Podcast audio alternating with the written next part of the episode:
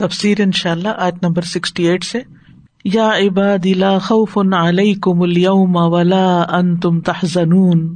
اے میرے بندو، آج نہ تم پر کوئی خوف ہے اور نہ تم غمگین ہوگے. موت کے وقت تو سدا آئے گی، یا ایتها النفس المطمئنہ، ارجعی الى ربک راضیۃ مرضیہ. پھر انسان کو، مومن بندے کو قبر میں سلا دیا جائے گا. پھر قیامت کے دن جب اٹھے گا تو ایک گھبراہٹ کا عالم ہوگا. لیکن اللہ تعالی کی طرف سے اپنے مومن مسلم بندوں کو جب یہ سدا آئے گی تو کس قدر خوشی ہوگی کہ انہوں نے اپنی مراد پا لی۔ یا عبادی، اے میرے بندو، عباد کا لفظ بھی ابد سے ہے۔ بندہ، غلام، بندگی کرنے والا، عبادت کرنے والا۔ عباد الرحمان یا عبادی، لا خوف علیکم اليوم آج تم پر کوئی خوف نہیں۔ ولا ان تم تحزنون، اور نہ تم غمگین ہوگے۔ قیامت کے دن باہم محبت کرنے والے متقین بھی اکٹھے ہوں گے، عرش کے سائے تلے ہوں گے، اور رب رحمان کی طرف سے بھی خوشخبری آئے گی۔ اور یہ سب سے پہلی نعمت ہوگی کہ یہ پکار آئے گی کہ اے میرے بندو، واقعی جو دنیا میں اللہ کا بن جائے۔ ایک مشہور مفسر ہے علی تمتاوی مصری ہے ان کی تفسیر سے بھی استفادہ کیا جاتا ہے اس سبق کی تیاری میں۔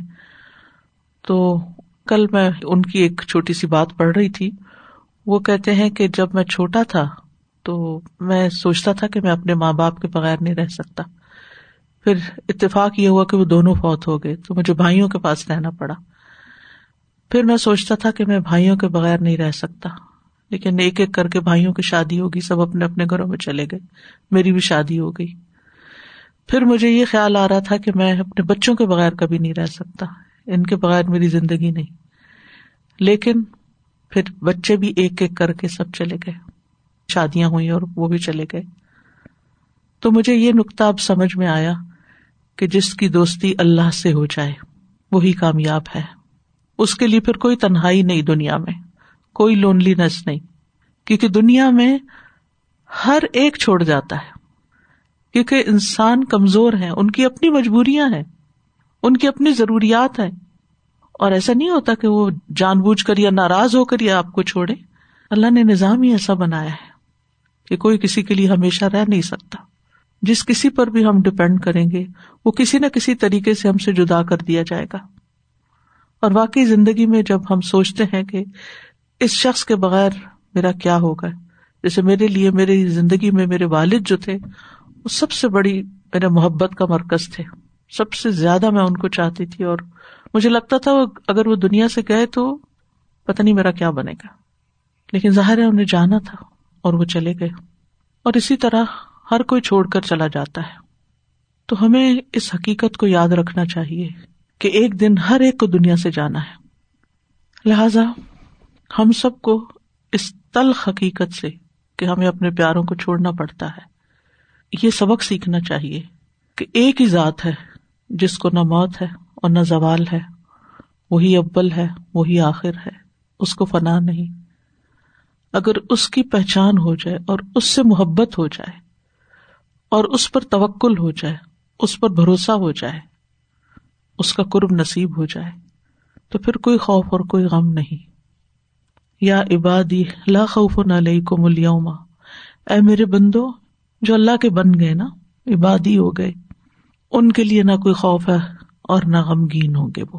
جیسے ایک اور جگہ پر بھی آتا ہے اللہ ان اولیا اللہ لا خوف علیہم ولا هم يحزنون اللہ کے دوستوں پر نہ کوئی خوف ہے اور نہ غم ہے۔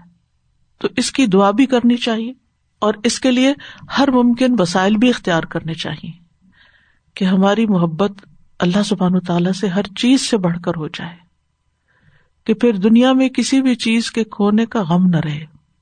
الذين آمنوا بآياتنا وكانوا مسلمين. وہ لوگ جو ہماری آیات پر ایمان لائے اور وہ فرما بردار تھے۔ وہ لوگ جو ہماری آیات پر ایمان لائے یعنی دل سے بھی ایمان لائے اور پکا یقین انہوں نے کر لیا اور ان کے ظاہری عذاب بھی اس کے تابے ہو گئے، فرما بردار ہو گئے۔ وہ کانو مسلمین یعنی ظاہری اور باطنی دونوں صفات کو یہاں جمع کر دیا گیا ہے۔ یعنی یہ واضح رہے کہ قرآن و حدیث میں عام طور پر ایمان اور اسلام ایک ہی معنی میں استعمال ہوا ہے، جس میں دل کا یقین اور ظاہری اطاعت دونوں شامل ہیں۔ لیکن جب یہ ساتھ ساتھ اکٹھے آ جاتے ہیں، ایمان اور اسلام ایک جگہ پر آتے ہیں، جیسے اس آیت میں ہے، تو ایمان سے مراد قلبی یقین ہے اور اسلام سے مراد ظاہری احکام کی پابندی جیسا کہ حدیث جبریل میں بھی آتا ہے۔ تو اللہ کے مومن بندوں کے لیے امن ہے۔ معتمر بن سلیمان اپنے والد سے روایت کرتے ہیں کہ قیامت کے دن جب لوگوں کو اٹھایا جائے گا، تو ان میں سے ہر ایک پر گھبراہٹ تاری ہوگی، ہر ایک پر ہوگی۔ اس وقت منادی یہ اعلان کرے گا، یا عبادی، لا خوف علیکم اليوم ولا انتم تحزنون۔ یعنی اول گھبراہٹ ہوگی۔ بالکل ایک نئی دنیا، ایک عجیب منظر ہوگا جو کبھی نہ دیکھا ہوگا، نہ کبھی سوچا ہوگا۔ لیکن اس کے بعد پھر یہ بھی کہا جائے گا اللہ دینا امن بے آیات نا وکان مسلمین، تو اس اعلان کی وجہ سے مومنوں کے سوا دیگر سب لوگ مایوس ہو جائیں گے۔ تو اللہ کے دوستوں کے لیے قیامت کے دن بھی خوشخبری ہے۔ اللہ ان اولیا اللہ خوف علیہم ولا ہم یا زنون اللہ دینا آمن لہم البشرا فی الحیات دنیا و فل آخرہ لا تبدیل علی کلمات اللہ ذالک هو الفوز العظیم۔ سن لو، بے شک اللہ کے دوست ان پر نہ کوئی خوف ہے اور نہ وہ غمگین ہوں گے۔ وہ جو ایمان لائے اور وہ تقوا اختیار کرتے تھے۔ انہیں کے لیے دنیا کی زندگی میں خوشخبری ہے۔ اس ایمان کی وجہ سے ان کے دلوں میں ایک بشارت ہے، بشاشت ہے۔ اور آخرت میں بھی۔ اللہ کی باتوں کے لیے کوئی تبدیلی نہیں۔ یہی بہت بڑی کامیابی ہے۔ تو اس امن کو پانے کے لیے ضروری ہے کہ آج ہمارے دلوں کے اندر اللہ کی محبت سب سے زیادہ ہو۔ اللہ کی بندگی کا شوق۔ اپنی ساری زندگی کا ہم جائزہ لیں۔ کہاں کہاں اللہ کی نافرمانیاں ہو رہی ہیں اور ان سب کو چھوڑ دیں۔ اسی طرح سورت المبیا میں بھی آتا ہے، ان الدین سبقت لہم من الحسن الا کا انہا مبادون بے شک وہ لوگ جن کے لیے ہماری طرف سے پہلے بھلائی طے ہو چکی، وہ اس سے یعنی جہنم سے دور رکھے گئے ہوں گے۔ لا یسما ہسی سہا وہ اس کی آہٹ بھی نہیں سنیں گے۔ وہ فی مشتحت انفس خالدون، اور اس میں ان کے نفس جو خواہش کریں گے، ہمیشہ رہنے والے ہیں۔ لا يحزنهم الفزع الاکبر وتتلقاهم الملائکہ۔ هذا يومكم الذي كنتم توعدون۔ انہیں سب سے بڑی گھبراہٹ غمگین نہ کرے گی اور انہیں لینے کے لیے فرشتے آئیں گے۔ یہ ہے تمہارا وہ دن جس کا تم وعدہ دیے جاتے تھے۔ فرشتے استقبال کریں گے ان کا۔ قبروں سے نکلیں گے، فرشتے ویلکم کرنے آئیں گے۔ آپ اگر کہیں ٹریول کر کے دوسرے ملک یا دوسرے شہر میں جائیں تو ایئرپورٹ پہ اگر آپ کے کچھ پیارے، آپ کی محبت کرنے والے لوگ آپ کو آگے ویلکم کرنے والے کھڑے ہوں تو پیچھے جو چھوڑ کے آپ آتے ہیں، وہ اداسی بھی ختم ہو جاتی جب آگے استقبال اچھا ہو جائے، تو اللہ کے بندوں کے لیے وہاں خوش آمدید ہوگی، استقبال ہوگا۔ انہیں فرشتے ہاتھوں ہاتھ لیں گے۔ تلقی کا مان ہوتا لینا۔ تو دنیا میں اللہ سے ڈرنے والوں کے لیے اس دن امن ہوگا۔ حدیث میں آتا ہے، اللہ ضب اجلّہ فرماتے ہیں، مجھے میری عزت کی قسم، میں اپنے بندے پر دو امن اور دو خوف جمع نہیں کرتا۔ اگر بندہ دنیا میں مجھ سے امن میں رہا، تو میں اس دن اسے خوف میں مبتلا کر دوں گا۔ جس دن اپنے بندوں کو جمع کروں گا۔ اور اگر دنیا میں وہ مجھ سے ڈر گیا تو لوگوں کے جمع ہونے کے دن میں اسے امن عطا کروں گا۔ اللہ ہمیں دنیا میں تقوا عطا کر دے۔ ادخلوا الجنة انتم وازواجكم تحبرون۔ جنت میں داخل ہو جاؤ۔ تم اور تمہارے ازواج تم خوش کیے جاؤ گے۔ ازواج سے مراد تمہارے ساتھ مل کر رہنے والے یعنی تمہاری بیوی اولاد، ساتھی، جو تم جیسے عمل کرتے ہوں گے یعنی جو متقی ہوں گے۔ تو اللہ تعالیٰ کا یہ اپنے بندوں کو کہنا ایک طرح سے ان کو اکرام دینا بھی ہے۔ عبداللہ بن امر رضی اللہ عنہ سے مربی ہے، وہ کہتے ہیں، میں نے رسول اللہ صلی اللہ علیہ وسلم کو فرماتے ہوئے سنا، اللہ ضب اجلّہ قیامت والے دن جنت کو بلائے گا، وہ اپنی زینت، سجاوٹ، نمائش، آرائش کے ساتھ آئے گی۔ پھر اللہ تعالیٰ فرمائے گا، میرے وہ بندے کہاں ہیں جنہوں نے میرے راستے میں قتال کیا اور ان سے قتال کیا گیا؟ انہیں میرے راستے میں تکلیفیں دی گئیں اور انہوں نے میرے راستے میں جہاد کیا۔ میرے بندو، تم جنت میں داخل ہو جاؤ۔ بس وہ بغیر حساب کتاب کی جنت میں داخل ہو جائیں گے۔ پہلے ہی مرحلے پر اٹھتے ہی سیدھے بھیج دیے جائیں گے۔ جاؤ، کوئی حساب نہیں، کچھ نہیں۔ کیونکہ انہوں نے اپنی زندگیاں اللہ کے راستے میں لگا دی۔ آج اگر ہمیں تھوڑا سا بھی کام دین کے راستے میں زیادہ کرنا پڑ جائے نا، تم کہتے ہیں کہ یہ کیا؟ یہ کوئی فرض تو نہیں ہے نا۔ کچھ بھی قربانی کرنی پڑے، اپنی نیند کی، اپنے آرام کی، اپنے کھانے پینے کی یا کچھ۔ ہم صرف اس دنیا کا ذخرف اور اس دنیا کی زینتیں انہیں میں کھوئے ہوئے ہیں، انہیں کے پیچھے بھاگ رہے ہیں، انہیں میں اضافہ کرنا چاہتے ہیں، انہیں سے دھوکا کھا رہے ہیں۔ اسی لیے وہ ایسا پردہ آیا ہوا ہے اس دنیا کی زیب و زینت کا کہ آخرت کی زیب و زینت بھول گئی ہے اور اس کے لیے کام کرنے کا وقت نہیں رہا۔ تو خاص طور پر اللہ کے راستے میں انسان اگر خوشی کے وقت اکیلا ہو تو اس کی خوشی ادھوری ہوتی ہے، لیکن جب خوشی کے وقت اپنے پیارے بھی ساتھ ہوں تو خوشی کئی گنا بڑھ جاتی ہے۔ یعنی ہر خوشی کے موقع پر لوگوں کی کوشش کیا ہوتی ہے؟ شادی ہو، کوئی پارٹی ہو، کہ سب اپنے پیاروں کو جمع کر لیں اور پھر ان کے ساتھ مل کر خوش ہوتے ہیں۔ تو اس دن بھی ان کے ساتھیوں کو ان کے ساتھ ہی جنت میں بھیجا جائے گا۔ سورت یاسین میں بھی آتا ہے، ہم ب ازواج ہم فی ضلع الرائے کی متقی اون الواقع میں آتا ہے اللہ سر مودون متقین علیہ متقابلین اور یہ جو لفظ تحپرون ہے یعنی وہاں پر جنت میں کوئی اداس نہیں ہوگا، کوئی غمگین نہیں ہوگا، کوئی پریشان نہیں ہوگا، کوئی مایوس نہیں ہوگا۔ اتنا خوش کر دیا جائے گا کہ چہرے چمک اٹھیں گے خوشی کی وجہ سے۔ تحبیر کا ایک معنی مزین کرنا اور چمکا دینا بھی ہوتا ہے۔ حبور کہتے شدت السرور۔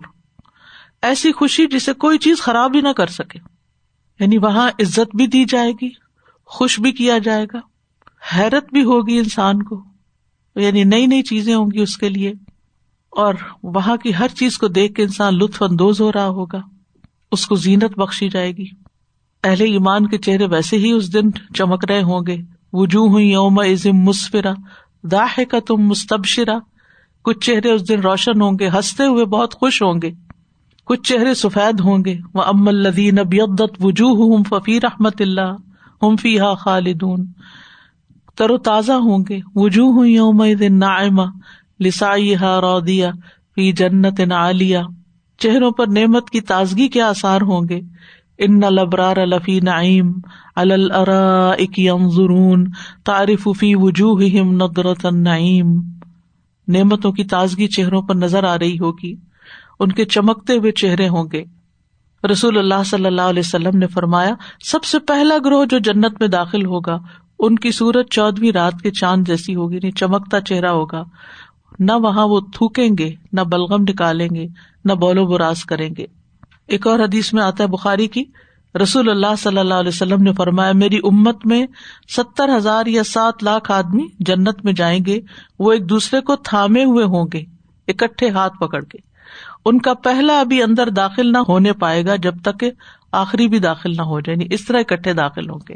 ان کے چہرے چودویں رات کے چاند کی طرح ہوں گے۔ یعنی وہاں دلوں کے اندر کوئی کینا کوئی بوکس کوئی کسی کے لیے نفرت نہیں ہوگی، محبتیں ہوں گی۔ ایک دوسرے کے چاہنے والے ہوں گے اور اکٹھے سب جانے ہوں گے اور کوئی کسی سے حسد نہیں کرے گا۔ يطاف عليهم بصحاف من ذهب وأكواب وفيها ما تشتهيه الأنفس وتلذ الأعين وأنتم فيها خالدون۔ ان کے گرد سونے کے تھال اور پیالے لے کر پھرا جائے گا، اور اس میں وہ چیز ہوگی جس کی دل خواہش کریں گے اور آنکھیں لذت پائیں گی، اور تم اس میں ہمیشہ رہنے والے ہو۔ صحاف جو ہے صحافت ان سے ہے، اور اس کا مطلب یہ ہے کہ وسیع برتن، بڑے بڑے برتن جس میں کھانے رکھے جاتے ہیں۔ آپ کو معلوم ہوگا کہ نبی صلی اللہ علیہ وسلم کے کچھ برتن بہت بڑے تھے۔ آپ کا ایک بڑا پیالہ تھا جسے غرا کہا جاتا تھا۔ ایک چیز دلچسپی کی یہ ہے کہ نبی صلی اللہ علیہ وسلم نے برتنوں کے بھی نام رکھے ہوئے تھے۔ اور یہ موسٹ ماڈرن کانسیپٹ ہے کہ ہر چیز کا نام رکھا جائے نا۔ اللہ تعالیٰ نے آدم علیہ السلام کو بھی ہر چیز کے نام سکھا دیے تھے۔ آپ کی اونٹنی کا بھی نام تھا، آپ کی تلواروں کے نام تھے، آپ کے برتنوں کے نام تھے۔ ہم تو صرف چیزوں کو وہ وہ کہہ کے یا ان کی جو ایک کامن نام ہوتا ہے، وہی کہہ کے پکارتے رہتے ہیں۔ تو اس کو غرا کہا جاتا تھا۔ اس کو چار آدمی مل کے اٹھاتے تھے، اتنا بڑا تھا وہ۔ ایک مرتبہ جب چاشت کی نماز کا وقت ہوا، لوگوں نے چاشت کی نماز پڑھی تو وہ پیالہ لایا گیا جس میں سرید بنا ہوا تھا۔ سب لوگ اس کے پاس جمع ہو گئے۔ جب لوگوں کی کثرت ہو گئی تو رسول اللہ صلی اللہ علیہ وسلم گٹنوں کے بل بیٹھ گئے یعنی ایسے کر کے۔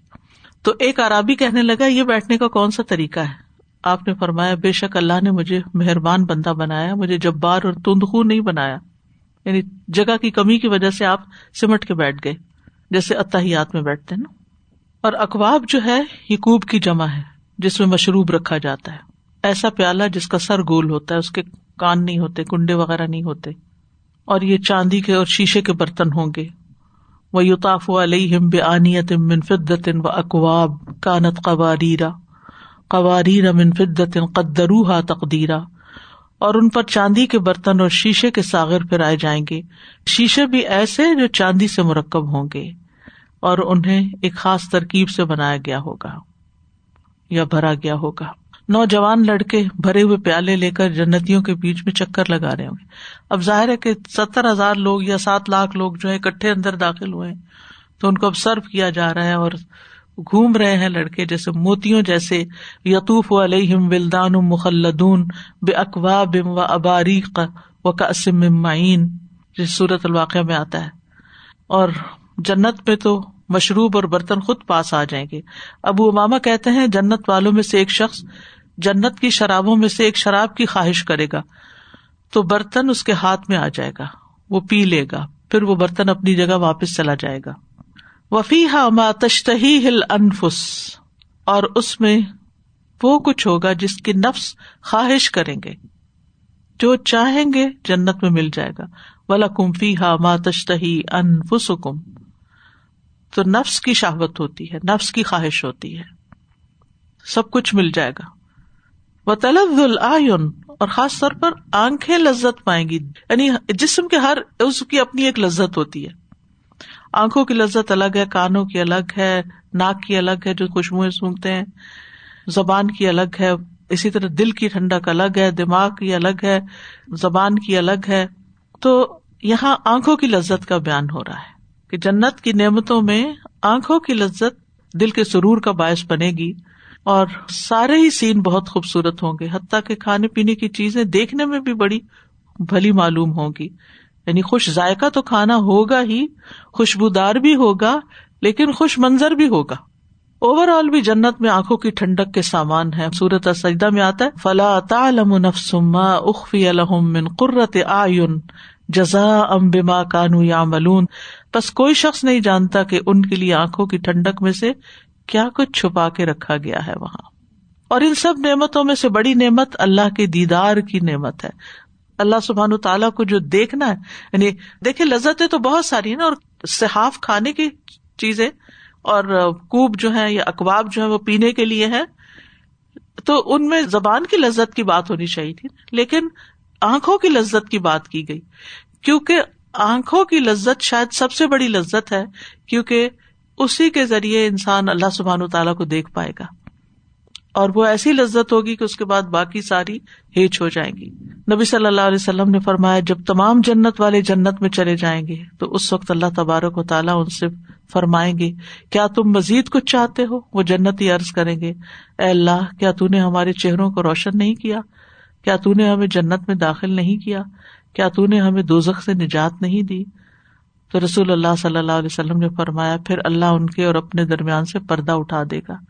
جنتی اللہ کا دیدار کریں گے، تو ان کو اپنے رب عزا و جلح کے دیدار سے زیادہ کوئی چیز پیاری نہ ہوگی۔ اللہ نس لذت نظر الا بچ کل کری و شوق قائق وہ ان تم فی خالدون، اور تم اس میں ہمیشہ رہو گے۔ دائمی ہمیش کی، جس کی کوئی انتہا نہ ہوگی۔ عطا ان غیر مجدور ان نہ رزق نہ مالہ من نفاد۔ جس میں آتا جب جنت والے جنت میں چلے جائیں گے، جہنم والے جہنم میں چلے جائیں گے، تو ایک آواز دینے والا آواز دے گا۔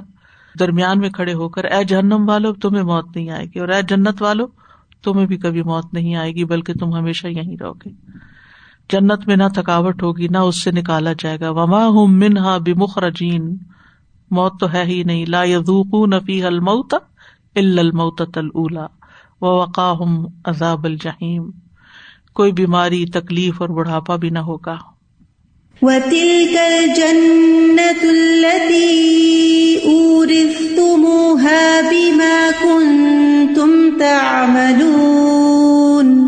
وَتِلْكَ اسم اشارہ مفرد ہے اور بعید کا اشارہ۔ یعنی یہ جو اوپر جتنی بھی باتیں ہوئی ہیں اس کی طرف اشارہ ہے کہ یہ جنت جس میں یہ ساری نعمتیں ہوں گی۔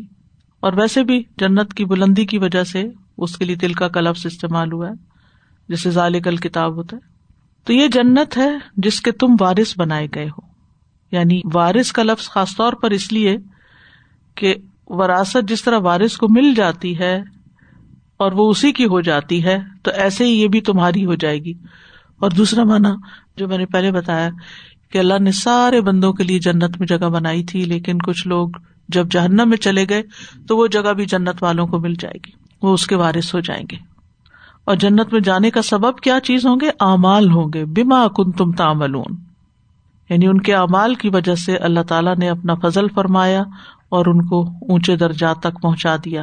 لیکن یاد رکھے انسان، اللہ کے فضل کے بغیر صرف اپنے عمل کی بنا پہ جنت میں نہیں جا سکتا۔ یہ ممکن نہیں۔ بنیاد اعمال صالح ہی ہے ایمان کے ساتھ۔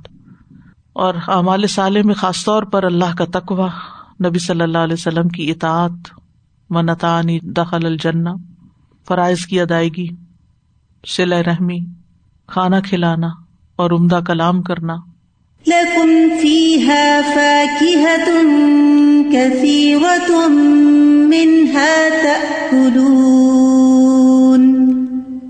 تمہارے لیے اس میں بہت سے میوے ہوں گے جن سے تم کھاؤ گے یعنی تر میوے بھی خشک میں بھی یعنی ہر طرح کے فروٹس، ڈرائی فروٹس بھی ہوں گے۔